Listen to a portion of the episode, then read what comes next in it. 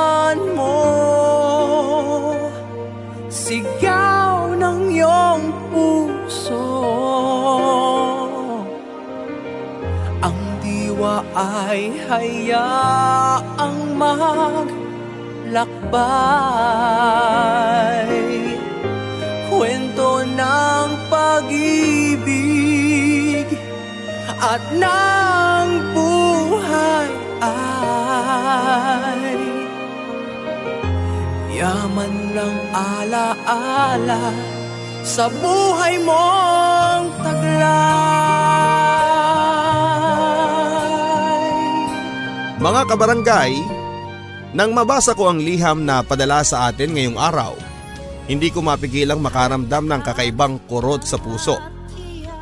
Masakit nga talagang maghintay ng walang kasiguraduhan kung may darating pa. Kung may pag-asang lumingon pa sa'yo pabalik tulad ng ipinangako niya. Alam ko minsan pinaghihintay kayo, may isa o dalawa o higit pang tao ang nangako sa'yo ng kanilang pagbabalik pero hindi ginawa at alam kong tiwala nyo ang nadurog sa nangyaring ito. Pero ang kwento natin ngayong araw na ito ay tila walang kadurugan ng tiwala. At pag-asa niyang balang araw ay makikita niyang muli ang una niyang pag-ibig. Isang trahedya, yan lamang ang aking masasabi. Isang trahedyang kwento ang ating mapapakinggan tungkol sa pag-ibig, paghihintay at pagbuong muli ng pag-asa. Ikaw kapuso, kaya mo bang maghintay? Tara samahan natin sa paglalakbay at paghihintay ang bibida sa ating mga kwento ng buhay, pag-ibig at pag-asa. Sa nangungunang barangay, Love Stories.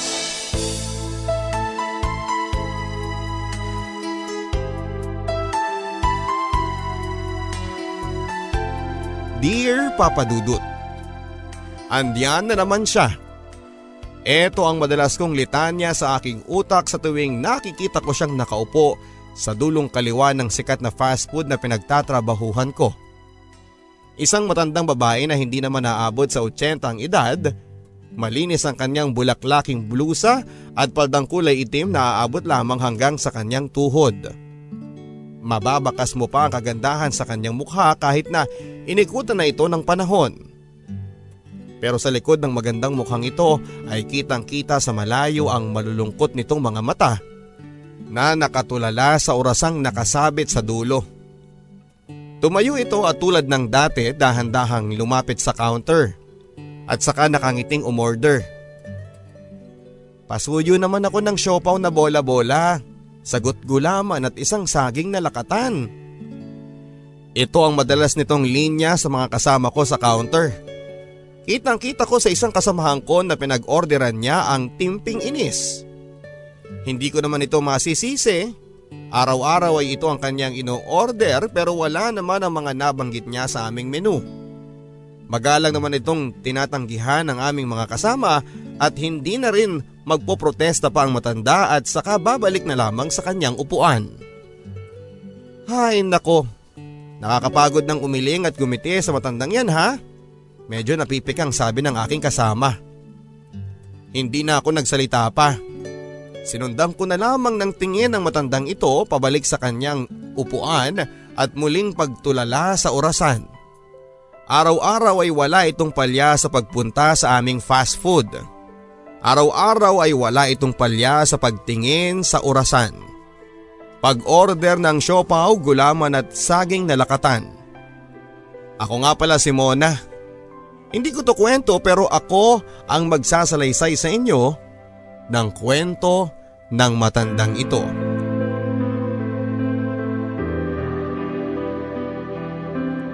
Tanggap ka na! Ito ang mga salitang nagpasilay sa mahabang ngiti sa aking labi. Tanggap na nga ako. Tanggap na ako sa fast food na pinapasukan ko. Ako si Mona, isang simpleng kolehiyala na kinakailangang magtrabaho para masustentuhan ang aking pag-aaral. Dahil hindi naman kami pinalad na magkaroon ng malaking salapi sa bangko tulad ng iba. Kaya naman sobrang saya ko nang sabihin sa akin ng manager na tanggap na ako. Kakalabas lang namin ng manager sa kanyang opisina nang magulat kami sa isang sumigaw na crew sa counter. Sinagawa nito ang matandang babae. Nakatingin na lamang sa kanyang mga paa ang matandang ito marahil ay sahiyang inabot sa ginawa ng crew na ito. Iniwan ako pansamantala ng manager at saka pinuntahan ng crew na ito at pinapasok sa opisina habang ang matanda naman ay naglakad pabalik sa dulong kaliwa ng fast food. Ilang saglit lamang na nakatingin sa kanya ang mga taong nakasaksi ng nangyari at pagkatapos noon ay muli nang naging abala sa pagpili kung ano nga ba ang kakainin nila sa oras na yon. Sino ba ang babaeng ito? Biglang nawalang pag-iisip kong ito nang lumabas muli ang manager kasama ang babaeng crew na nagalit. Hindi na pinabalik sa counter ang babae bagkos ay dire-diretso na itong lumabas sa fast food na iyon. Ito na ang huling pagkakataon na nakita ko ang babaeng crew na iyon. Pero hindi iyon ang huling pagkakataon na nakita ko ang matandang babae na sinasabi ko sa inyo. Lumapit siya Nakatingin sa akin ang malulungkot nitong mga mata na pilit na kinukubli ang kanyang nakangiting labi. Ngumiti ako pabalik. Pasuyo naman ako ng siopaw na bola-bola, sagot gulaman at isang saging na lakatan. Ito ang kanyang sinabi. Hindi ko alam ang isasagot ko sa kanya at natahimik ako ng ilang saglit nang mapansin ito ng manager namin. Inapik na ako nito at saka siya na mismo nakipag-usap sa matandang ito. Nay, wala ho tayo nun eh. Gusto niyo po ba ng burger na lang o kaya naman eh manok? Nakangiting tanong ng aming manager sa kanya pero umiling na lamang ito. Bakit? Bakit? Bakit wala kayo nun? Eh dati naman araw-araw, oras-oras eh meron kayo nun. Yung siopaw na kasing puti ng bigas at yung lakatan na malambot na malambot pa at yung sagot gulaman na manamis-namis. Gusto ko yun. Kahit magkano babayaran ko. Akmang maglalabas na ito ng pera pero pinigilan ko ito. Ma'am, ako na lang po ang bibili ng siopaw, saging at gulaman nyo. May alam ako malapit na karinderya dyan. Pupunta ako mamayang break ko. Nakangiti kong paninigurado sa kanya pero umiling lamang ito. Hindi ayoko. Hindi yun ang gusto ko. Dito sa inyo yung siopaw na gusto ko. Madami pa ito sanang sasabihin pero lumapit na ang guard namin at inalalayan na ito pabalik sa kanyang upuan. Kilala rin ito ng guard na yon. Lahat na ata ng andon sa fast food na yon ay kilala ang matanda. Nang makabalik na sa upuan ito ay pasimple ko pa rin siyang tinitingnan at nakaramdam ng awa. Wala naman akong magawa noon kaya bumalik na lamang ako sa pagtatrabaho. Nang magpalit na ng trabaho at napunta na ako sa kitchen ay lumapit naman ang manager ko sa amin. Marahil ay nagtataka ka sa matandang babaeng nasa labas na panay ng order ng siopaw, gulaman at lakatan. Naku masanay ka na. Mabait naman yung matandang yan. Kaya hinahayaan na lamang namin. Hindi naman ang gugulo. Hayaan mo lang siya at umiling ka na lang kapag hinahanap niya yon at babalik na yan ng kusa sa kanyang upuan. Umaalis naman siya bago magdilim. Ito lang ang sinabi niya at saka lumabas na. Mas lalo tuloy akong naguluhan sa sinabi niyang ito. Gusto kong malaman kung sino nga ba ang matandang babaeng ito. Hindi kasi sapat sa akin ang umiling na lamang sa tuwing o-orderin niya ito ang kanyang mga madalas na binabanggit. Gusto kong malaman kung ano ang nasa likod ng madalas niyang linya. Pasuyo naman ako ng siopaw na bola-bola. Sagot gulaman at isang saging na lakatan.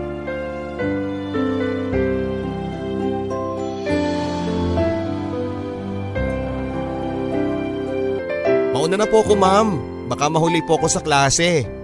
Nagpaalam ako sa aming manager at saka lumabas na sa kitchen. Ngumiti lamang ito at kumaway.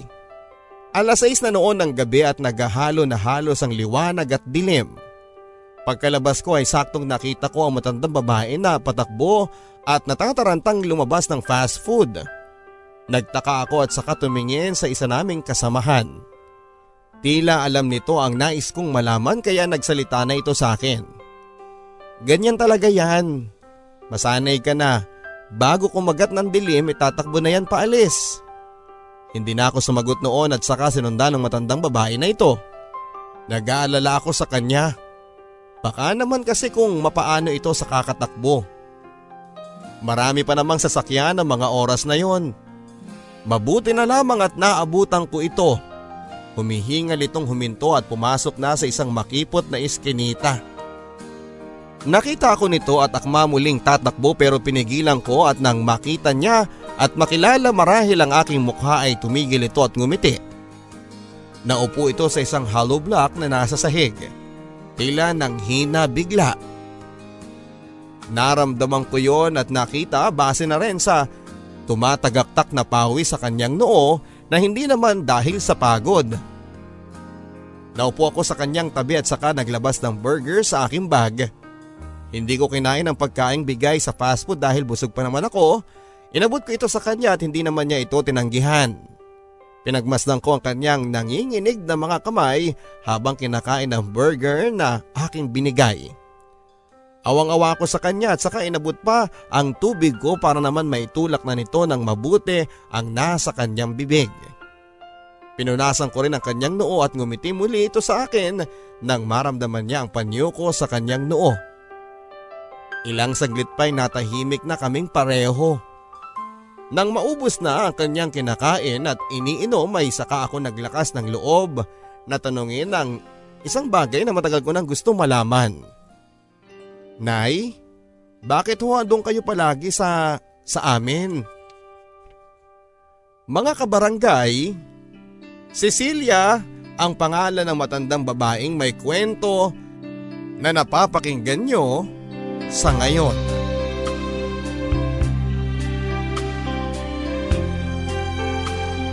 Pasensya na Brando at nahuli ako ha. Grabe kasi ang traffic papunta rito eh. Naka-order ka na ba? Nagmamadaling naupo si Cecilia sa upuang bakal kaharap ang lalaking kinakausap nito, walang iba kundi si Brando. Ngumiti lamang ang lalaki at saka inalalayan pa bago tuluyang makaupo si Cecilia sa kanyang upuan. Ngumiti sila sabay at tila nagkakaunawaan na. Hindi pa ako umuorder eh. Hinihintay kita. Sagot ni Brando sa kanya. Ngumiti muli si Cecilia. Bakit ba kailangan mo pa akong hintayin eh? Alam mo naman kung ano ang gusto ko. Kung ano ang gusto nating pareho. Natahimik silang pareho at saka sabay na nagsalita. Siopaw? Sagot gulaman at saging na lakatan. Nagkatawanan sila pareho na tila may sariling mundo. Pinagtinginan sila ng mga tao sa loob ng maliit na restaurant noon at nasa dulong kaliwa lamang sila ng resto. Ito ang madalas nilang upuan at dahil nakakasandal at nakakatingin sila sa salaming bintana. Makalipas ang ilang saglit ay tumayo na si Brando para bumili. Pinagmasdan nito ni Cecilia. Pinagmasdan ng makisig nitong pangangatawan at nakapamadong buhok. Napangiti ito ng palihim at namula ang malagatas nitong mga pisngi. Sila nga pala ang mga bida sa ating kwento ngayon. At malalaman mo sa dulo kung ano ang nangyari sa dalawang magsing irog na ito.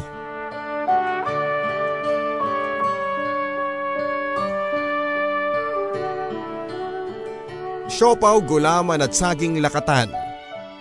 Ito ang mga pagkaing madalas na ino-order ni na Cecilia at Brando sa isang maliit na restaurant na pagmamayari ng isang matandang binatang Chinese. Isa na ito sa mga pinakalumang kainan doon sa kanilang bayan.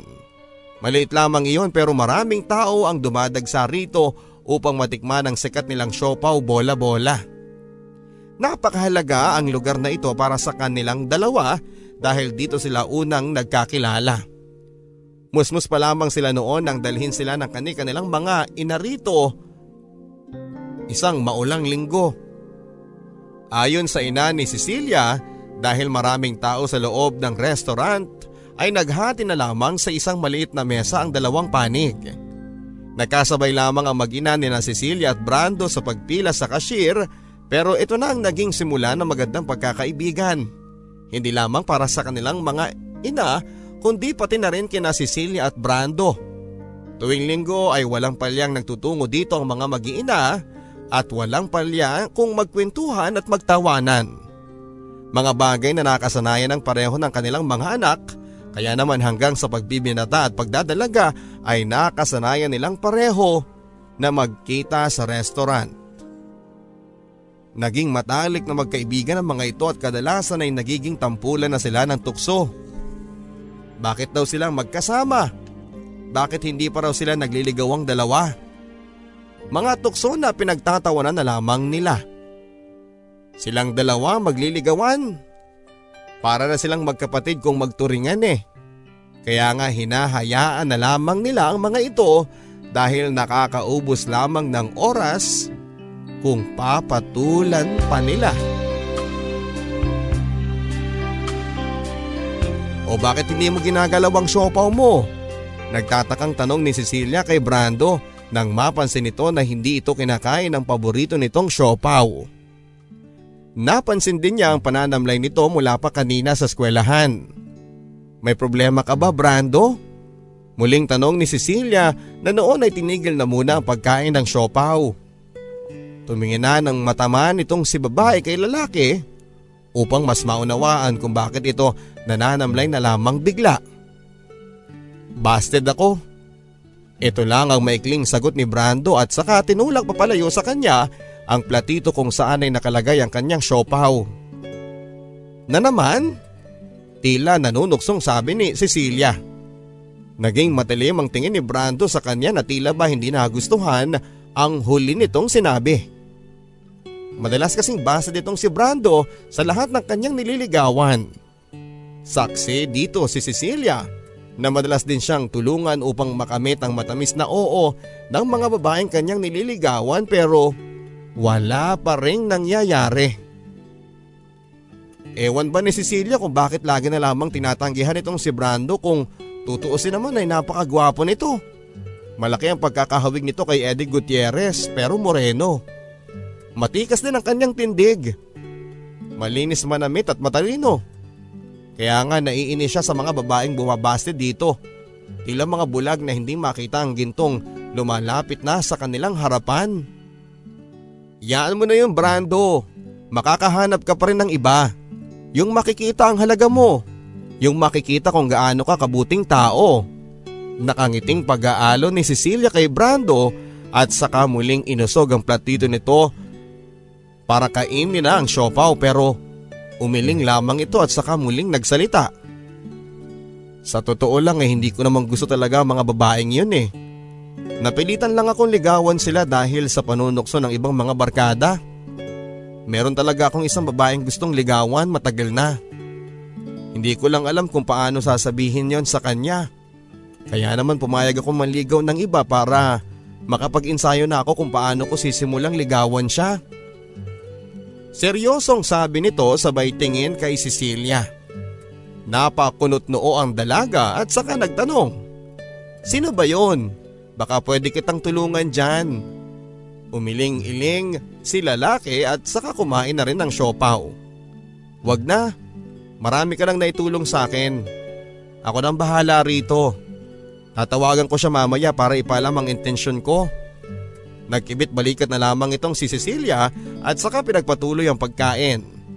Matapos noon ay hinatid na siya ni Brando sa bahay nila at makalipas lamang marahil ng isang oras ay tumunog ang telepono ni na Cecilia.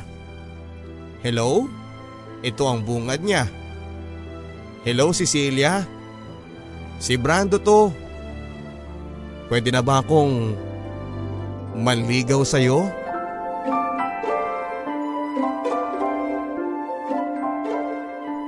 Kapwa sila nagtingin ng dalawa, nagpakiramdaman. Malamig na ang siopaw, tunaw na halos ang kaunting yelo sa sagot gulaman nila at halos magkapasa-pasa na ang lakatang hawak ni Brando dahil sa mahigpit nitong pagkakahawak dito. Marahil ay sa kaba. Kaba dahil ito ang unang araw na magkasama sila ni Cecilia bilang magkarelasyon. Tama, magkarelasyon na silang dalawa. Sa halos limang buwang panliligaw ay sanagot na nga ni Cecilia itong si Brando. Kaya naman todo ang ilangan nila ngayon dahil nagsimula ng opisyal na relasyon nilang dalawa. Walang kumikibo sa kanila at nakontento na lamang sila sa pagtingin-tingin sa mga pumapasok sa restaurant na iyon. Tila sa isang iglap ay naging istranghero sila sa isa't isa. Namumula ang mapuputing pisngi ni Cecilia sa tuwing titingin sa kanya itong si Brando. Kaya naman para hindi iyon lumala ay tumingin na lamang sa bintanang salamin si Cecilia at mahinang humuni-huni. Hindi nila alam kung paano sisimulang pakitunguhan ng isa't isa. Pareho silang nasa unang relasyon kaya katanggap-tanggap naman kung sakaling hindi pa sila maging komportable sa isa't isa. Tinapik-tapik ng mahina ni Brando ang lamesa at tila nag-iisip kung ano nga ba ang dapat na ibanat sa pagkakataong iyon. Ayaw naman niyang matapos ang araw na yon na hindi nakakausap ang kanyang bagong nobya. Bahala na sabi niya, nang akmang ibubukan na niya ang kanyang bibig para kausapin si Cecilia ay saktong natabig ng kanyang mapaglarong kamay ang siopaw sa platito at natapon ang laman nito sa sahig na agad namang natapakan ng isang supladang matabang babae.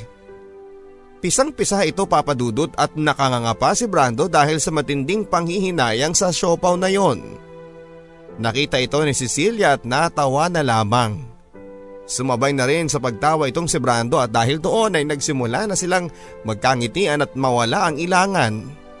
Sa huli hinati ni Cecilia ang hindi pa niya nagagalaw na siopaw para ibigay kay Brando. At doon doon na nagsimulang maging matamis ang pagmamahalan nilang dalawa.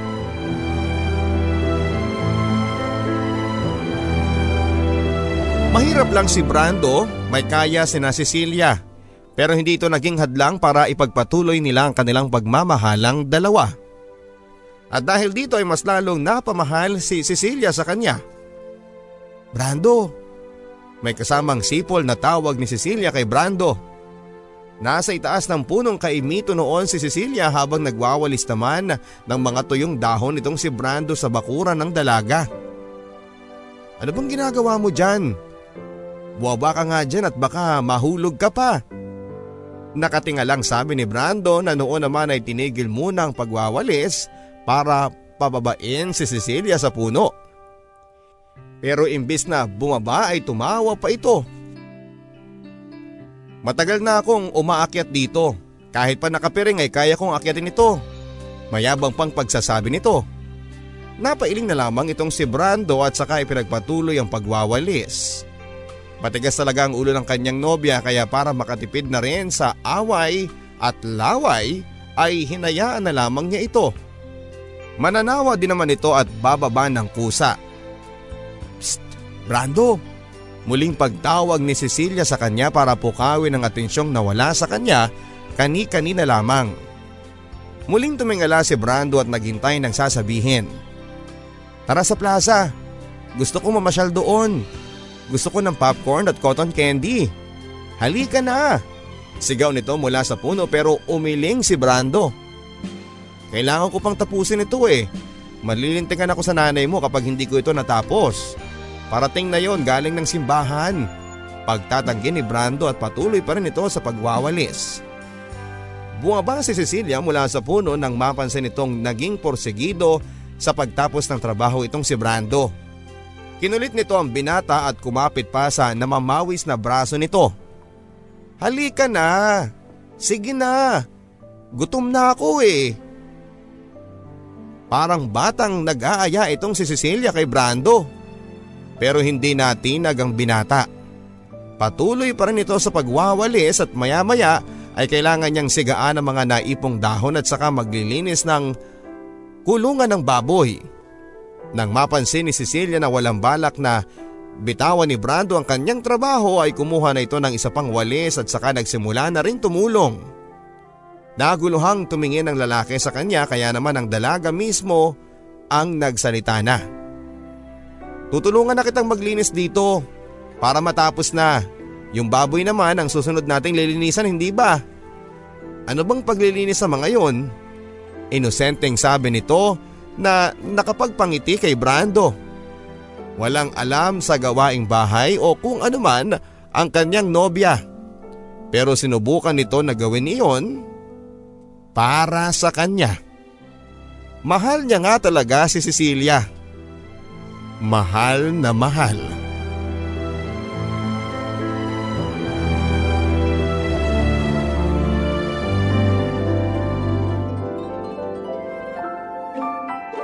Ang sarap talaga ng cotton candy no? Lalo na kapag may gatas ka pa. The best! Tuwang-tuwa si Cecilia habang nilalamutak ang cotton candy na binili sa plaza. Nakasandal sila sa stage ng plaza at pinagmamasdan ng mga taong dumaraan doon. Katatapos lang nilang mag soft drinks at mami kaya naman ipapahinga nila ang kanilang sikmura sa matamis na cotton candy. Uy, maiba ako ha. Alam mo ba si Juanito sa susunod na buwan ay pupunta na ng ibang bansa para doon na raw mag-aral ng kolehiyo. Ang swerte-swerte naman talaga niya no? Pangarap ko din yon. Ang makapunta sa ibang bansa para makapag-aral at makapagtrabaho na rin bilang isang nurse. Isang napakagaling na nurse. Minuwestra pa ni Cecilia ang kanyang kamay sa hangin para ipaintindi kay Brando ang natatangin nitong pangarap. Napangiti na lamang si Brando sa kanya. Natahimik na naman silang pareho at saka pinagmasdan ng binata itong si Cecilia. Habang inuubos ang pink na cotton candy. Nang mapansin ito ng dalaga ay namulan na naman ito at para hindi na mapunta sa kanya ang mga mata ni Brando ay nagsimula na ito ng panibagong usapan. Ikaw ba Brando? Medyo matagal na tayong magkarelasyon pero hindi mo pa rin nababanggit sa akin ang pangarap mo sa buhay. Masipag ka, mahilig kang mag-aral at matalino. Ano bang gusto mo? Pinunas ni Cecilia ang kanyang naglalagkit na mga daliri sa kanyang baong panyo habang hinihintay ang pagsagot ng kanyang nobyo. Pangarap ko simple lang. Pabitin na sabi ng binata. Hinintay ni Cecilia ang sagot niya habang nakatingin ito sa kanyang guwapong mukha. Ano nga? Medyo nainip na tanong muli ng dalaga. Bumuntong hininga ang binata at saka tumingin panandalian sa malayo at saka tumingin pabalik sa kanyang nobya. Ang makabuo ng pamilya na nakasama ka. Tita Carmen, Napakain ko na po yung mga baboy tapos eh nakapagsigana rin po ako ng mga tuyong dahon. Nailigpit ko na rin po pala yung mga pyesa ng mga nasa garahe ni Tito at na ipagpalit ko na rin po kayo ng kobre kama na gusto ninyo. Ito ang sinabi ni Brando sa ina ni Cecilia habang pinupunasan ng mga butil-butil na pawis na dulot marahil ng pagtakbo mula sa bakuran hanggang sa loob ng bahay. Saka dala na rin pala ito ng gutom hindi pa kasi ito kumakain. Yung meriendang ibinigay sa kanya ng ina ni Cecilia ay tinabi niya para ipangbaon bukas sa klase. Wala rin kasi itong pera dahil ang perang kinikita niya sa paglilinis ay inaabot niya sa kanyang ina. Salamat Brando ha. Malaking katulungan ka dito sa bahay. Hindi katulad ng anak kong si Cecilia, Diyos ko, kababaing tao e eh walang alam na gawain. Natatawang iling na lamang ni Aling Carmen. Tumawa na rin si Brando at saka muling nagpaalam. Nagugutom na kasi ito at mukhang trinatrador pa siya ng kanyang sikmura dahil kumukulo pa ito sa harapan ni Aling Carmen. Alam ni Brandong narinig ito ng ale kaya naman napakamot na lamang ito sa kanyang batok. Mukhang ginutom ka sa paglilinis ah. Halikat na in naman ang kanin. Handa na rin ang ulam. Mauna na tayong kumain dahil gagabihin daw si Cecilia at ang kanyang ama. Baka doon na rin kumain ang mga yon sa labas. Halika na. Hindi na nakatanggi pa si Brando dahil nangihina na rin naman ito sa sobrang gutom. Pinaghain siya ni Aling Carmen na parang isang anak. Napakabuti talaga ni Aling Carmen dahil kahit pumasok itong kasambahay sa kanila ay hindi siya nito tinuring na iba. Salamat po tita. Nang maupo na si Aling Carmen ay sabay na silang kumain. Halatang halata ang gutom sa mukha nitong si Brando. At nang medyo nagkalaman na ang kanyang tiyan, ay saka naman siya kinausap ni Aling Carmen. Alam mo Brando, Mabait kang bata, masipag, magalang at matalino. Kaya nga gustong gusto kita para sa anak ko eh. Alam mo yan, pati ng nanay Zenaida mo. Alam niya yan dahil madalas kitang nakukwento sa kanya kapag nagsisimba kami. Ngumiti na may halong hiya itong si Brando sa papuri ni Aling Carmen at tila ba nawari kung saan nga ba tutungo ang usapan nilang pareho. Botong-boto kami ng asawa ko sa iyo para kay Cecilia. Pero sana alam ninyo ng anak ko ang limitasyon. Tumango lamang dito si Brando. Kahit naman hindi ito sabihin ni Aling Carmen ay alam niya ang limitasyon niya pagdating kay Cecilia. At gusto ko ring malaman mo na sana ayaw kong sineseryoso ninyo masyado ni Cecilia ang relasyon ninyong dalawa. Masyado pa kayong bata para dyan. Unahin niyo muna mga bagay na dapat na inuuna tulad ng pamilya at pag-aaral. Lalo na't halos isang buwan lang at magtatapos na kayo ng high school. Brando, anak na ang turing ko sa iyo at napamahal na rin kayo sa akin. At sana lahat ng sinasabi ko ay huwag niyong masyadong dibdibin dahil sa loobin ko lamang ito bilang isang ina. Nginitian siya ni Aling Carmen matapos nito at saka inaya na muling ipagpatuloy ang pagkain pero nawala na ng gana itong si Brando. Isa lang naman kasi ang tumatak sa ulo niya na mga oras na yon ang sinabi ni Aling Carmen na huwag seryosohin ang relasyon nila ng kanyang anak. Paano ba yun? Paano niya magagawa yon? Mahal na mahal na niya itong si Cecilia at bakit di niya ito seseryosohin gayong eto na ang nakikita niyang makakasama niya sa panghabang buhay.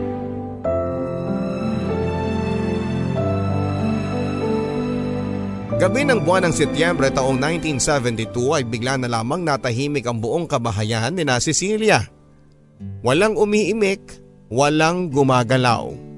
Nakatingin lamang sila sa harapan ng telebisyon kung saan ay napanood nila ang noon ay presidenteng Marcos na ibinabalitang mapapasailalim na ang buong bansa sa martial law.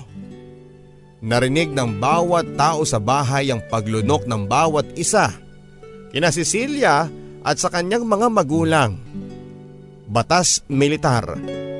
Naging usap-usapan na ito noong nakaraan pero binabaliwala lamang iyon dahil wala namang kumpirmasyon tungkol dito. Basta ang alam lang nila ay nagiging madalas na ang gulo sa bansa na mapapanood mo noon sa telebisyon. Isa umano sa mga dahilan kung bakit kailangang mapa sa ilalim sa batas militar ang buong bansa. Tumayo ang tatay ni Cecilia lumakad papalapit sa telebisyon at saka ipinihit ito upang patayin na. Matulog na tayo. Ito ang malamig na sabi ng tatay niya at inakay na paitaas ang kanyang mag-ina. Habang naglalakad patungo sa kanyang kwarto ay muling nilingon ni Cecilia ang telebisyon. Totoo nga ba ang naibalitang ito? Nakaramdam ito ng takot sa isiping magbabago na ang buhay nila matapos nilang mapanood ng pahayag ng presidente. Paano na ang kalagayan nila? Paano na sila?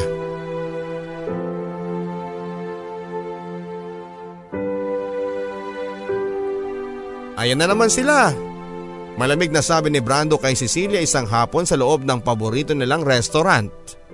Naguguluhang tumingin si Cecilia sa kanya at saka ngumuso si Brando sa direksyon ng mga sundalong rumoronda sa labas ng restaurant. Napabuntong hininga na lamang silang pareho at saka muling nababad sa katahimikan habang pinagmamasdan na lamang ang kanilang pagkain sa mesa. Halos isang taon na mula noong nagdeklara sa bansa ng batas militar pero hanggang sa ngayon ay tila hindi pa sila sanay sa mga nangyayari sa kanilang paligid. Mulat sila sa iba't ibang bibig na gustong magreklamo. Gustong magalit at magmura pero hindi magawa dahil selyado ang mga ito kung ayaw nilang humimas ng rehas ng ilang taon. Sa halos nasa isang taon nang nasa ilalim ang bansa ng martial law ay kinakatakot nilang pareho maski ang pagpikit ng kanilang mga mata. Matatapos din ito. Matatapos din ito. Ito ang madalas na sinasabi ni Cecilia kay Brando kapag napapansin nito ang pagkukuyom ng mga kamay nito kapag nakakabalita ng insidente ng pang-aabuso ang kanyang nobyo. Tayo na. Ito ang malamig na sabi ni Brando.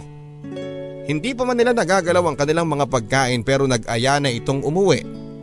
Hindi na tumanggi pa si Cecilia. Ayaw niyang salubungin pa ang galit ng kanyang karelasyon Magkahawa kamay silang lumabas ng restaurant. Alas 5.30 pa lamang yon ng hapon at maaga pa kung tutuusin. May liwanag pa sa labas pero ganitong oras na sila umuuwing pareho. Hindi na sila nagpapakagat pa ng dilim dahil sa takot na baka may humatak sa kanila at abusuhin. Isang taon na lang Brando Mahawakan na nating pareho ang mga diploma natin. Masayang simula ni Cecilia kay Brando isang hapon nang magkita sila sa restaurant. Hindi man lang ito nakitaan ng ngiti na nakasanayan na ni Cecilia. Mula kasi nang nagdeklara ng martial law sa bansa ay naging bugnuti na ito ang kanyang nobyo. Hindi na ito katulad ng dati. Hindi na ito katulad ng mga panahong may kalayaan pa ang buong bansa. Pilit niyang iniintindi ang binata pero hindi na ata nito kaya pang habaan ang kanyang pasensya dahil pati ang relasyon nila ay madadamay na. Ano ba naman Brando? Ganyan ka na lamang ba palagi? Lagi na lamang ba tayo magpapaapekto sa mga nangyayari sa bansa? Halos mangiyak-ngiyak na sabi ni Cecilia sa kanyang karelasyon. Pagod na pagod na ako Brando na pinipilit ibalik sa normal ang, ang ating sitwasyon. Hindi naman ako ganong katakot sa batas militar na yan eh. Pero ang kinakatakutan ko ay ang mangyayari sa iyo. Ang nangyayari sa atin. Utang na loob, Brando. Masaya naman tayo dati, hindi ba? Bakit kailangan mag-iba ang lahat dahil sa mga nangyayari? Dito ay hindi na napigilan pa ni Cecilia ang umiyak at sa huli ay mas piniling lumabas na lamang doon bago pa ito tuluyang sumabog. Hindi siya hinabol ni Brando Nakaupo lamang doon ng lalaki na tila may importanteng pinaplano. Malalaman natin yan sa susunod na kabanata ng ating kwento.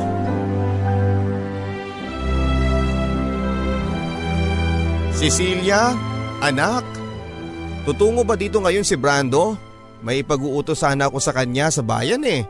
Tanong ni Aling Carmen sa kanyang anak nang madatnan siya dito sa kanilang bakuran. Umiling lamang ang matamlay na si Cecilia. Agad itong napansin ng kanyang ina kaya naman lumapit ito sa kanya at saka inakbayan. Anak, napapansin ko na hindi nagagawin dito si Brando. Eh hindi na nga nito kinuha ang pasahod ko sa kanya nung nakaraang buwan eh. Ano bang nangyayari sa kanya? Nag-aalalang tanong ni Aling Carmen kay Cecilia. Dito ay muli na namang bumakas sa mga klarong luha sa mga mata ng dalaga. Ilang buwan na nga rin silang hindi nagkikita ni Brando mula noong iniwan niya ito sa restaurant. Akala niya ihahabulin siya ng binata pagkaalis doon pero hindi. Hinintay nito na tawagan siya kinagabihan pero wala pa rin. Hinintay nito ang binata sa klase pero hindi raw ito pumasok. Nang magtungo naman siya sa bahay nila ay hindi rin daw alam ng kanyang ina kung nasaan ito. Pinalipas niya pa ang isang linggo baka sakaling nagpapalamig lamang ito pero hindi pa rin ito nagpakita sa kanya. Hindi ganito si Brando. Kilala niya ito. Sa tuwing magkakatampuhan ng dalawa ay wala pang dalawang oras ay susuyuin na siya nito pabalik sa kanya pero ngayon ay wala. Ni anino nito na pwede sanang humingi ng tawad sa kanya ay hindi niya nakita. Nakita ko ang nanay ni Brando kahapon. Sumasakit nga ang ulo dahil madalas na raw na hindi ito umuwi at kung sakali man daw na umuwi, umaga na. Alam mo ba kung ano nangyayari sa kanya? Natatakot na ako para sa kanya, Cecilia. Maayos siyang bata at alam kong gagamitin niya ang kanyang utak lalo na ngayon at may nakataling tela sa ating mga liig. Huwag naman sana siyang gumawa ng isang bagay na pagsisisihan niya sa bandang huli. Seryosong sabi ni Aling Carmen sa kanyang anak at nang mapansin nito na nais mapag-isa ng kanyang anak ay iniwan na lamang niya ito. At doon ay nagawang ibuhos ni Cecilia ang mga luha sa kanyang mata na kanyang pinipigilan sa harapan ng kanyang ina.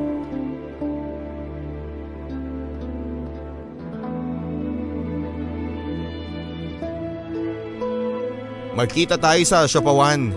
Hihintayin kita. Ngayon na. Ito ang narinig niyang sinabi ni Brando sa kabilang linya ng telepono bago nito ibaba iyon. Makalipas ang dalawang buwan ay nagkausap na rin silang dalawa. Kabado siyang binaba ang telepono at saka dali-daling kinuha ang kanyang sapatos at lumabas na ito. Nag-tricycle ito patungo sa restaurant. Kumakabog ang kanyang puso na pumasok sa loob at nang napatingin nito sa dulong kaliwa ng resto ay tila gusto nang kumaripas palabas ng kanyang dibdib ang kanyang puso. Magkahalong tampo, galit at pangungulila ang naramdaman niya ng mga oras na yon kay Brando. Gusto niyang sampalin nito, murahin at sakta ng todo dahil sa ilang gabing hindi ito makatulog ng maayos sa kakaisip kung ano bang nangyari dito. At ngayon ay muli na ito nagparamdam ano nga kaya ang plano pa niya sa kanilang dalawa? Dahan-dahan siyang lumapit sa kanyang nobyo na noon ay nakasuot ng makapal na jacket na may hood kahit maalinsangan ang panahon. Naupo ito sa harapan niya at saka nagsimula silang magtitigang dalawa. Walang nagbago kay Cecilia. Bukod sa pangingitim ng kanyang pangibabang mata dahil sa puyat at dalas na pag-iyak pero kay Brando Halos hindi na ito makilala ng kanyang nobya. Humpak ang kanyang pisngi, nangingitim ang mga labi at baba ng kanyang mga mata. Napabayaan na rin ito ang bigote at balbas na malayang nakapaglalaro sa kanyang mukha. May amoy na rin ito na hindi niya nagustuhan. Ang brandong nasa harapan ni Cecilia ay ibang iba sa brandong minahal niya. Bakit? Ito agad ang tanong ni Cecilia na makabawi na siya sa pagkakatulala. Anong bakit? Naguguluhang tanong pabalik ni Brando sa kanya. Bakit? Bakit hindi ka na pumapasok sa klase?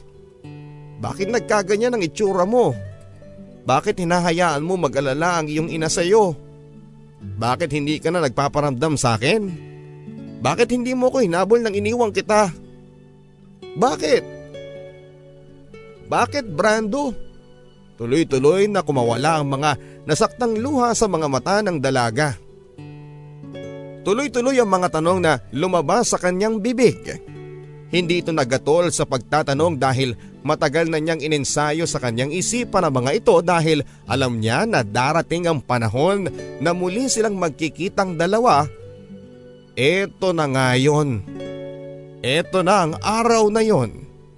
Hinintay niyang makasagot ang binata pero tumingin na lamang ito sa sahig na tila andon ang kasagutan sa lahat.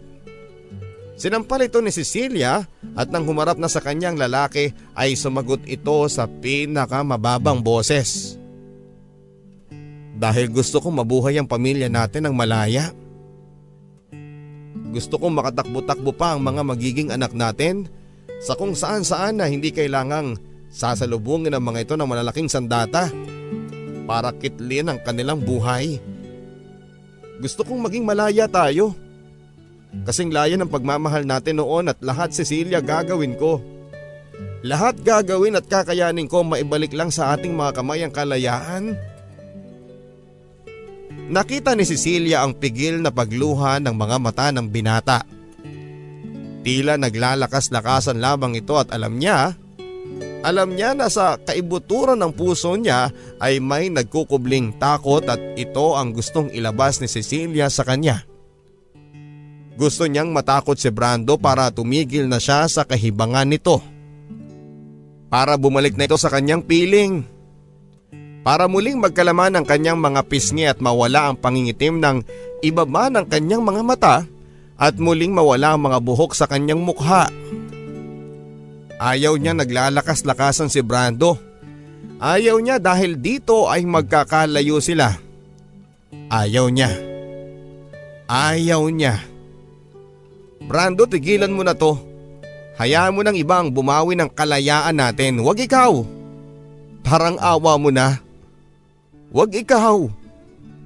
Umiiyak na pagsusumamo ni Cecilia na noon ay hawak na ang kamay ni Brando at nakasubsob pa ang mukha sa mesa. Hindi niya ito narinig na nagsalita. Bagkus ay nakaramdam na lamang ito ng pagdampi ng labi ng binata sa kanyang ulo at pag-angat niya ng kanyang ulo. Wala na ang binata at naiwan na siya na mag-isa.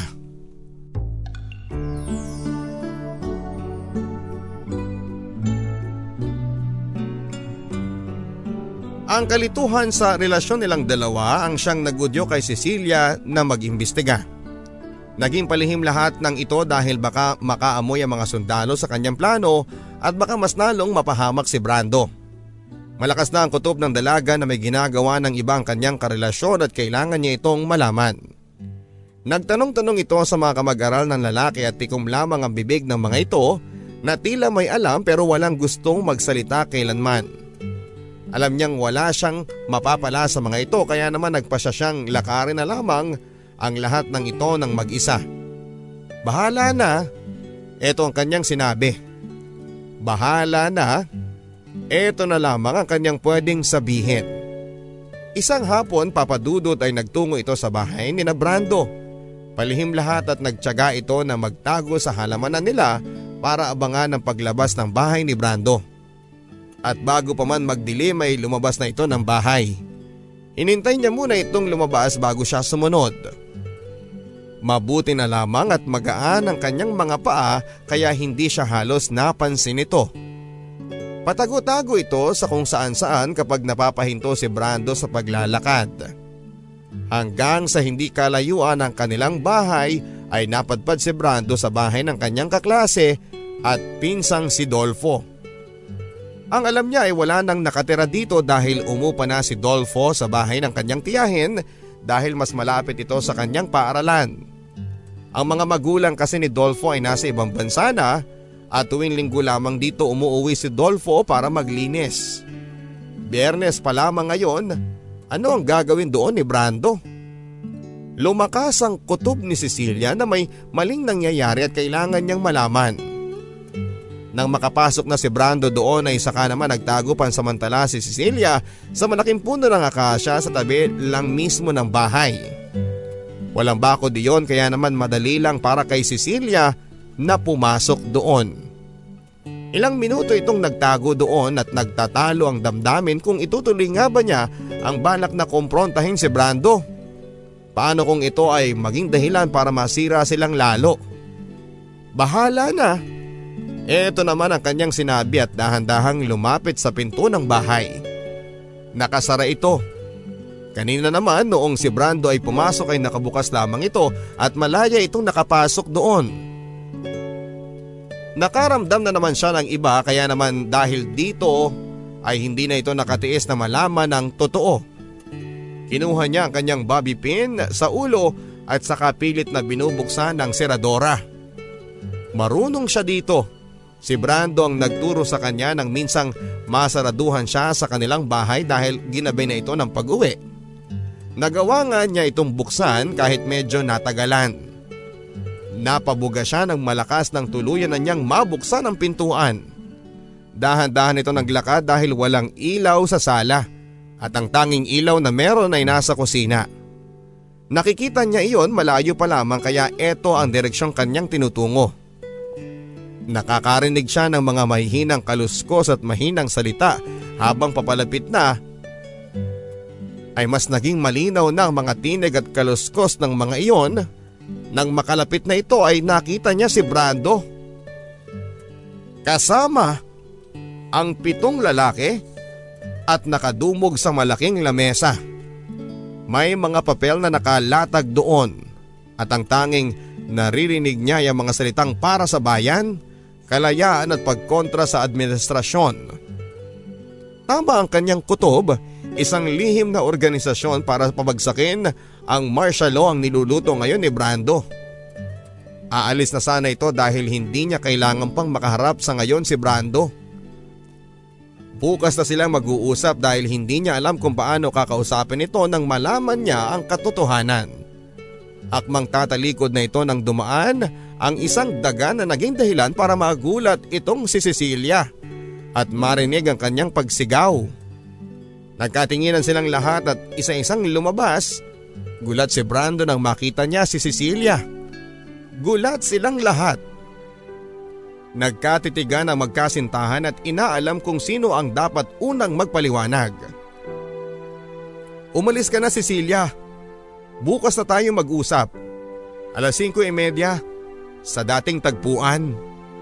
Matapos noon ay tumalikod na ito at inaya na niya mga kasamahan na ituloy ang ginagawa Tumingin si Cecilia sa kanila at nakita niya ang natakot at nag-aalangang mga mukha ng mga kasamahan ni Brando pero ang binata kalmado lamang na tila walang nangyari. Lumabas si Cecilia na nangingilid ang mga luha sa mga mata. Nang makalabas na ito ay naisara na ang pintuan at napasandal na lamang ito sa gilid ng pintuan at saka umiyak. Brando? Ano bang ginagawa mo? Ito ang laman ng kanyang isipan bago patakbong umuwi ng kanyang tahanan.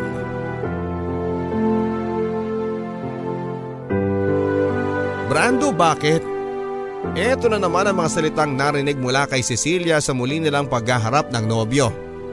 Nasa restaurant silang muli, may siopaw, lakatang saging at gulaman na naman ang kanilang harapan na alam nilang parehong hindi naman nila ito magagalaw.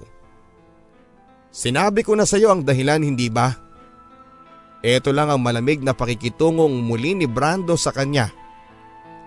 Hindi naging klaro sa akin ang totoong ginagawa mo kaya tinatanong ko ulit. Bakit Brando? Bakit? Garalgal na tinig ng dalaga sa pagtatanong. Hindi na ito sumagot pa, bagkos ay hinawakan ng kamay ng dalaga. Ang organisasyong binuo namin ay para sa bayan. Para sa iyo. Para sa lahat ng minamahal namin na nasusupil na ang kalayaan. Konting tiis na lang Cecilia. Konting tiis na lamang at maibabalik na ang lahat sa dati. Nagsusumamong pakiusap ni Brando sa nobya upang maintindihan ang ginagawa nitong desisyon. Umiling-iling lamang ang dalaga at tila ayaw unawain ang kanyang sitwasyon. Paanong para sa akin? Hindi ito para sa akin. Hindi mo alam kung paano ako nag-aalala sa iyo mula noong nalaman ko ang katotohanan. Hindi mo ako pinapatulog. Kabado ako sa kakaisip kung ligtas ka ba o kung sa mismong pag-alis ko ay may nangyari na sa iyo. Kaya paano mong masasabing para sa akin to? Paano? Umiiyak na si Cecilia habang binibitawan ng mga salitang ito. Napaiyak na rin si Brando habang nakadumog. Mabuti na lamang at walang masyadong tao sa restaurant para masaksihan ang mga nangyari sa kanila. Kapag natapos na ang lahat ng ito pangako, babalik naman ako sa iyo eh. Babalik ang dating ako.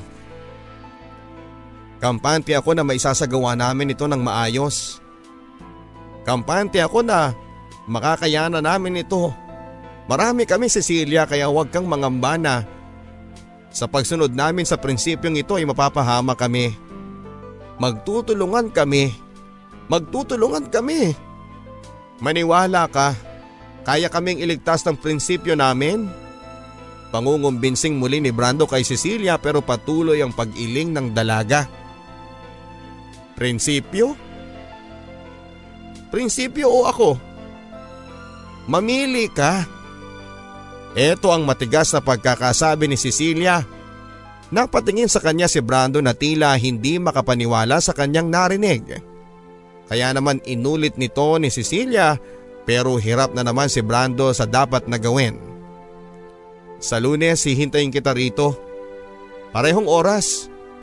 Kung hindi mo yan masagot sa ngayon uunawain ko pero sa lunes kailangan ko na ng iyong sagot. Kapag ako ang pinili mo, magtungo ka dito pero kapag prinsipyo mo pa rin ang nasa utak mo, huwag ka nang magtungo pa. Prinsipyo o ako, mamili ka sa amin at pilit kong iintindihan ang iyong desisyon. Umalis ka na. Umalis ka na.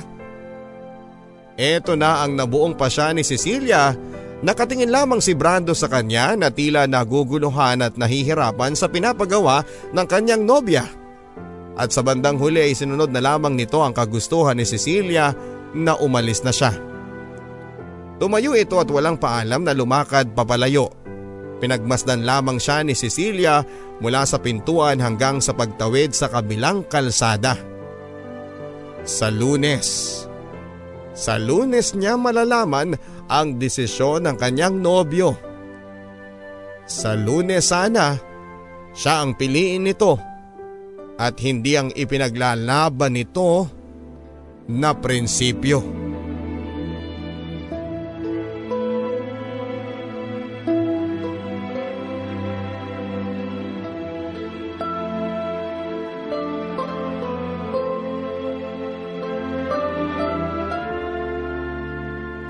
Linggo ng gabi nasa sala si Cecilia habang nakatulala sa telebisyon. Wala na itong naiintindihan sa pinapanood nito pero nakasindi lamang ito para pagurin ang kanyang mga matang ayaw pang pumikit para matulog na. Alas 10 na ng gabi noon at nakapatay na ang lahat ng ilaw sa kabahayan. At tanging ang ilaw ng telebisyon ang nakikita pero mahina ang tunog nito dahil ayaw niyang mangambala sa pagpapahinga ng kanyang mga magulang. Mula pa noong biyernes ay hindi na ito nakakatulog ng maayos at Mula pa noong Sabado ay hindi na ito pumasok sa eskwela. At alam niyang bukas ay hindi rin ito papasok para mapaghandaan ang pagkikita nilang muli ni Brando. Napapaluhan na lamang ito ng tahimik dahil sa takot na hindi siya ang piliin ni Brando. Mas lalo itong napaluha nang maglaro sa kanyang utak ang iba't ibang karahasang nangyayari sa kanyang paligid. Naglaro at naging malinaw sa kanyang isipan ng mga taong napaslang dahil sa pakikipaglaban para sa kalayaan. At kapag minala si Brando ay posibleng mapasama siya rito. Hindi niya ito kakayanin. Hinding hindi. Paano na ang pangarap nilang makabuo ng pamilya? Paano na sa ganitong isipin ay napunta sa pag-iyak ang kaninang paluhanan niyang mga mata na naging dahilan para marinig siya ng kanyang ina at buwaba ito sa salas. Anak, bakit? Nag-aalalang tanong ng kanyang ina sa kanya. Napayakap na lamang ito sa huli at nang mahimasmasan na ay nagawa nitong magtiwala at magkwento sa kanyang ina. Sana'y matauhan na si Brando. Sana piliin kanya anak. Pareho nating ipagdasal na ito ang kanyang gawin. Anak, matulog ka na. Ito ang sinabi ng kanyang ina at saka inakay na siya patungo sa kanyang kwarto. Hinayaan na nilang nakabukas ang telebisyon at makalipas ang ilang saglit, ito na lamang ang naririnig sa loob ng kanilang kabahayan.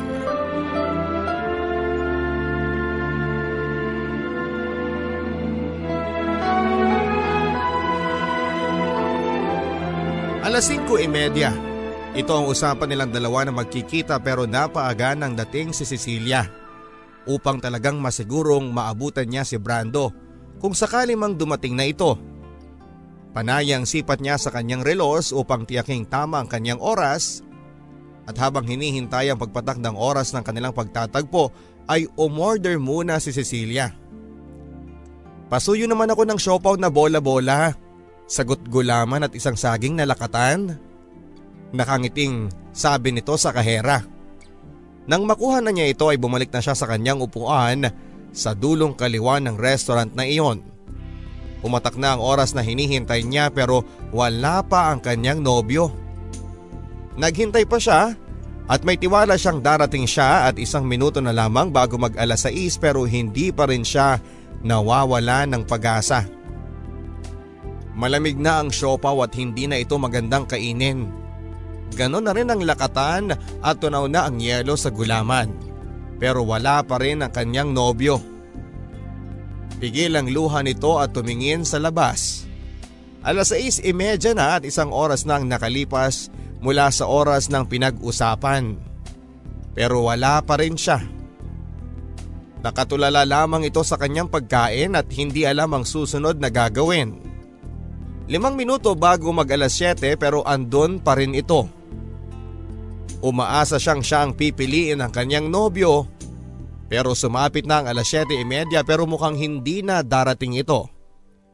Isa, dalawa, tatlo.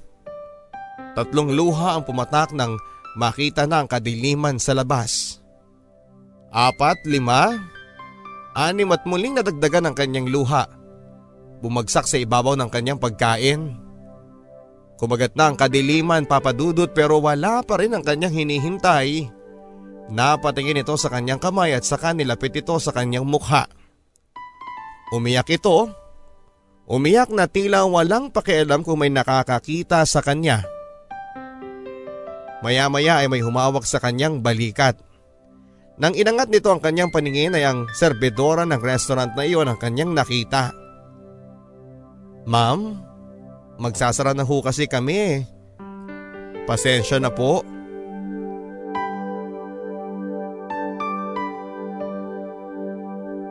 Martes, isang araw matapos siyang hindi siputin ni Brando. Nasa bakuran ito at pilit na inaaliw ang kanyang sarili sa mga nagdaraan sa kalye.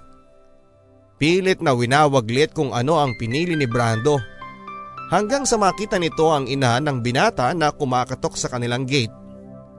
Pinagbuksan niya ito at nang lumabas ang nanay ng dalaga para hatiran sana siya ng juice si Cecilia.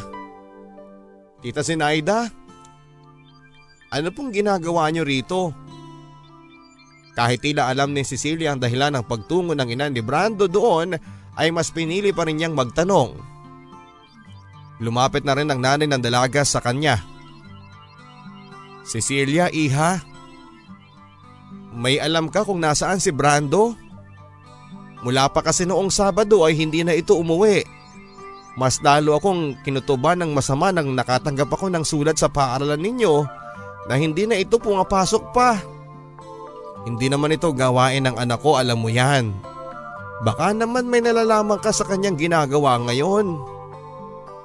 Alam ni Cecilia na kahit papaano ay may kutob na rin si Aling Sinaida sa nangyayari sa kanyang anak. Pero nais niya itong pakalmahin pero tila hindi ito posible. Tumingin si Cecilia sa kanyang ina na tila humihingi ng tulong kung ano ba ang dapat na gawin. Pinisil ng kanyang ina kanyang kaliwang kamay na tila inuudyokan siyang sabihin ang katotohanan sa nanay ng kanyang nobyo. Nagtatalo ang puso ni Cecilia. Pero alam niyang kailangan niyang sabihin ang katotohanan upang may katulungan na sila sa paghahanap sa binata. Kasali po si Brando sa isang rebelding grupo ito lang ang tanging nasabi ni Cecilia na naging dahilan ng panghihina ng ina ni Brando. Na tila nakumpirma ang matagal nitong kutob. Nang hina na ito at sa huli ay nawalan ng malay tao. Nasaan na nga kaya si Brando?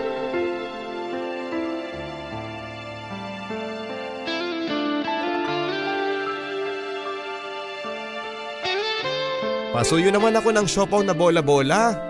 Sagot gulaman at isang saging na lakatan. Nakangiting sabi ni Aling Cecilia sa isang kasamahan ko sa counter. Ngumiti ito ng tipid at saka umiling. Hindi na nakipag-argumento pa si Aling Cecilia at muling bumalik sa kanyang upuan sa dulong kaliwa ng fast food. Nakatingin na naman siya sa orasan at saka sasaglit ng tingin sa labas na tila hanggang sa ngayon ay hinihintay pa ang pagbabalik ni Mang Brando. Alam ko na ang dahilan ng kanyang madalas na pagtungo sa fast food na ito. Alam ko na ang dahilan at mas lalo ko siyang nauunawaan. Hindi na ito ang lumang restaurant ng matandang incheck na madalas din ang puntahan ni Mang Brando.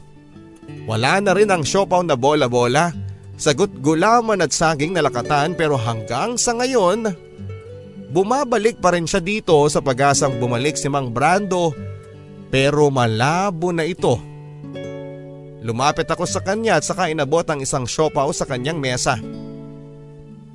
Nagangat ito ng paningin sa akin at ngumiti kahit na ang mga mata ay hindi nakikisama sa ngiting kanyang pinakita. Mona iha, Babalik pa kaya siya? Prinsipyo pa rin kaya ang pinili niya? Naluluha pero nakangiti pa rin tanong ni Aling Cecilia sa akin. Hindi ko ito masagot at mahigit tatlong dekada nang nakakaraan mula noong huli silang nagkita sa mismong lugar na ito. Mula noong pinapili siya ni Aling Cecilia kung siya ba o prinsipyo pero wala siyang nalamang sagot.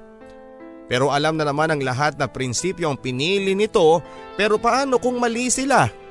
Paano kung si Aling Cecilia pala ang pinili ni Brando pero huli na? Naupo ako sa tabi niya at saka nginitian siya. Ito na lamang ang tangi kong maibibigay sa kanya. Dahil kahit ako mismo papadudot ay hindi ko alam kung ano ang totoong nangyari sa kanyang kasintahan.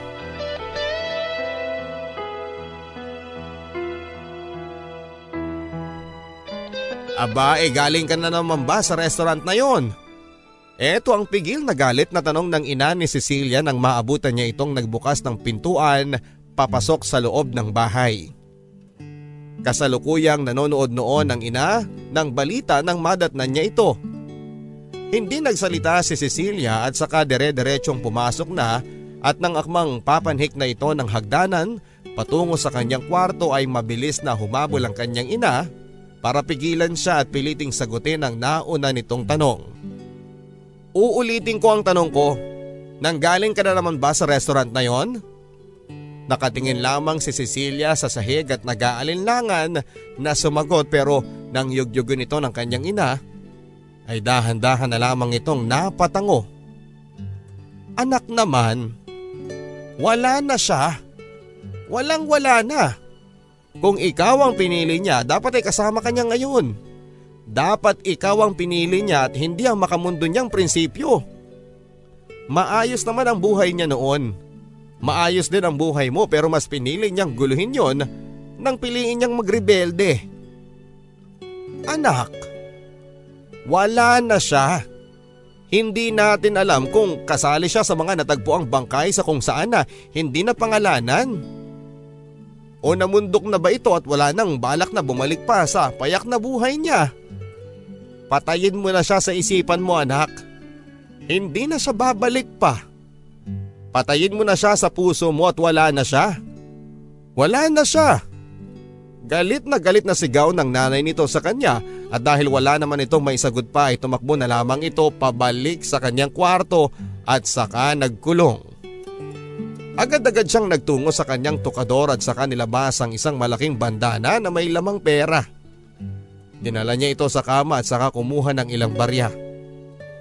Napailing na lamang siya nang pagmasdan niya ang namamayat na ipon niya. Ipon niya pa ito bago pa man mag-martial law at ngayon ay unti-unti na itong nangangayayat dahil sa kakabawas niya. Mula noong hindi na nagpakita pa sa kanya si Brando ay hindi pa rin siya tumitigil sa kakabalik sa restaurant na iyon para umorder ng siopaw bola-bola. Gulaman at lakatan habang nagbabaka sakali sa pagdating ng kanyang sinisinta. Pero ilang buwan ang lumipas, ilang barya na kanyang nagasta pero ang pagbabalik ni Brando ay tila malabo pa. O mas magandang sabihin na tila malabo na.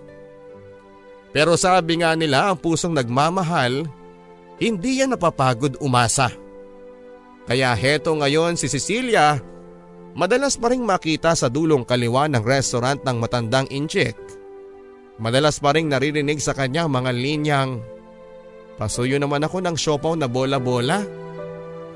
Sagot gulaman at isang saging na nalakatan.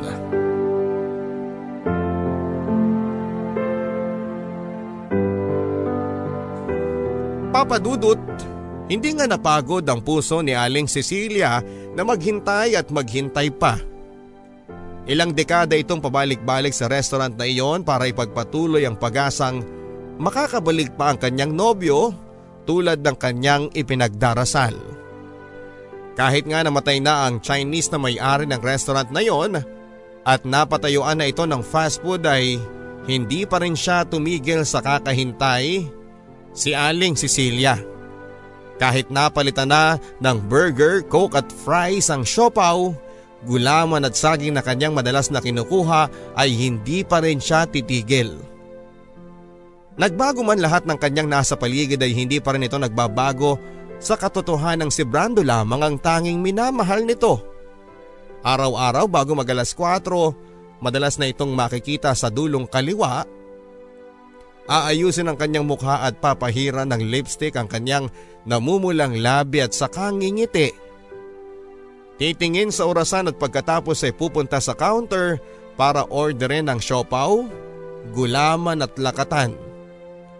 Bago mag alas 6 ng gabi ay tatakbo na ito palabas dahil baka maabutan umano ng mga sundalo at baka dakpin siya. Ayaw niya at natatakot siya. Gusto pa rin daw niya na maging malaya dahil baka kapag nahuli siya ay hindi na siya maabutan ni Brando. Kapag muli itong nagpakita sa restaurant na pinag-usapan nila. Sa totoo lang ay naninikip ang aking dibdib kapag pinagmamasdan ko ito sa malayo umaasa, naghihintay at nagmamahal. Bakit nga kaya hindi pa niya mapatay sa kanyang puso ang imahe ng kanyang nobyo? Pasuyo naman ako ng siopaw na bola-bola, sagot gulaman at isang saging na lakatan. Umiling muli ang aking kasamahan sa kanya at ngumiti na lamang si Aling Cecilia sa dalagang ito at saka bumalik na sa dulong kaliwa ng fast food na iyon. Naupo itong muli at saka tumingin sa orasan. Nilapitan ko ito at saka hinawakan ang kanyang balikat. Aling Cecilia, heto po ang siopaw ninyo habang hinihintay nyo si Brando. Nakangiti kong alok sa kanya. Ngumiti ito at nagpasalamat at saka pinisil ang aking kamay at saka sinimulang kainin ng siopaw na ibinigay ko. Halos apat na buwan ko na rin itong ginagawa. Na nagbibigay sa kanya ng siopaw kapag tinatanggihan siyang bigyan ng mga kasamahan ko sa counter. Kung titingnan ninyo ay nakakapagod nga naman gawin ito pero kumpara sa ginawa ni Aling Cecilia araw-araw ay may isip mong simpleng bagay lamang ang ginagawa ko. Pinagmamasdan ko siya habang nagmamap ako at tuwang-tuwa ako na kumakain ng siopaw siya habang nakatingin sa labas at hinihintay ang pagdating ng kanyang sinta. Alam ko namang wala nang dahilan para umasa pa si Aling Cecilia.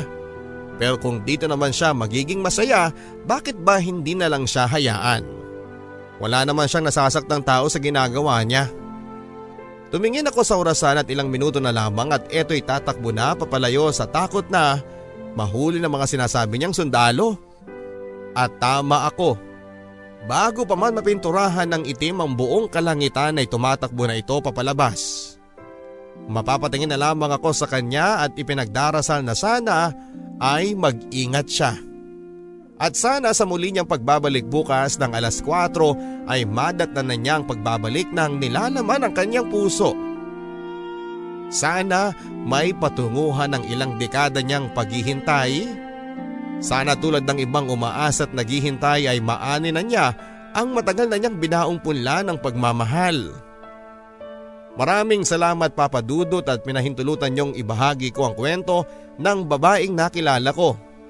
Ang babaeng nakulong sa kalayaan ng paghihintay. Ako si Mona, Hindi ko ito kwento pero kwento ito ng babaeng pinagdarasal kong muling makapiling ang lalaking naging dahilan kung bakit araw-araw nitong sinasambit ang mga linyang pasuyo naman ako ng siopaw na bola-bola, sagot gulaman at isang saging na lakatan.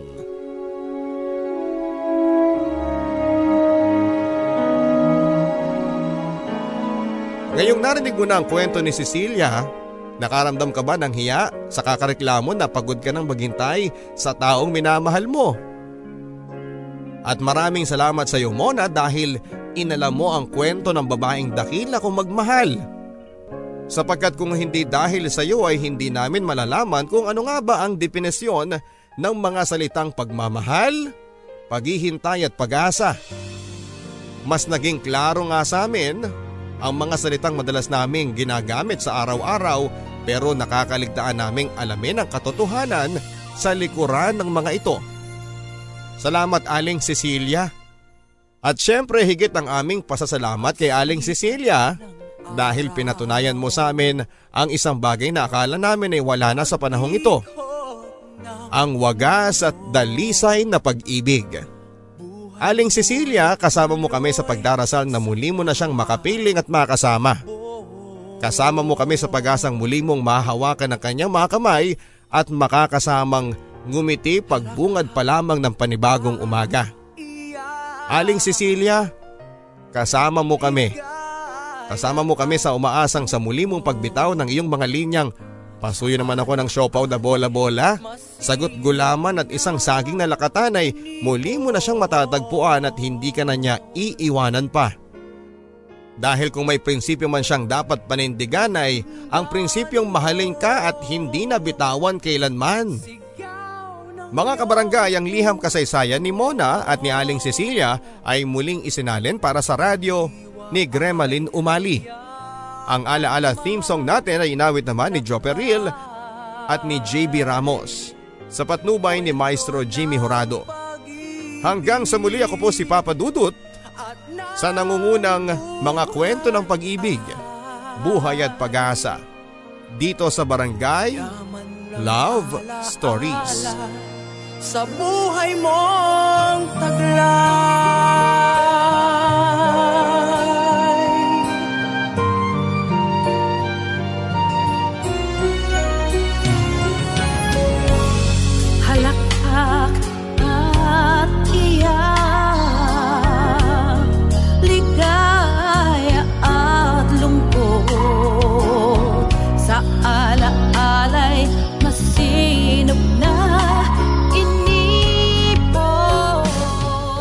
Mga kwento ng pag-ibig, kwento ng pag-asa at mga kwento ng buhay dito sa Barangay Love Stories. Love Stories. Love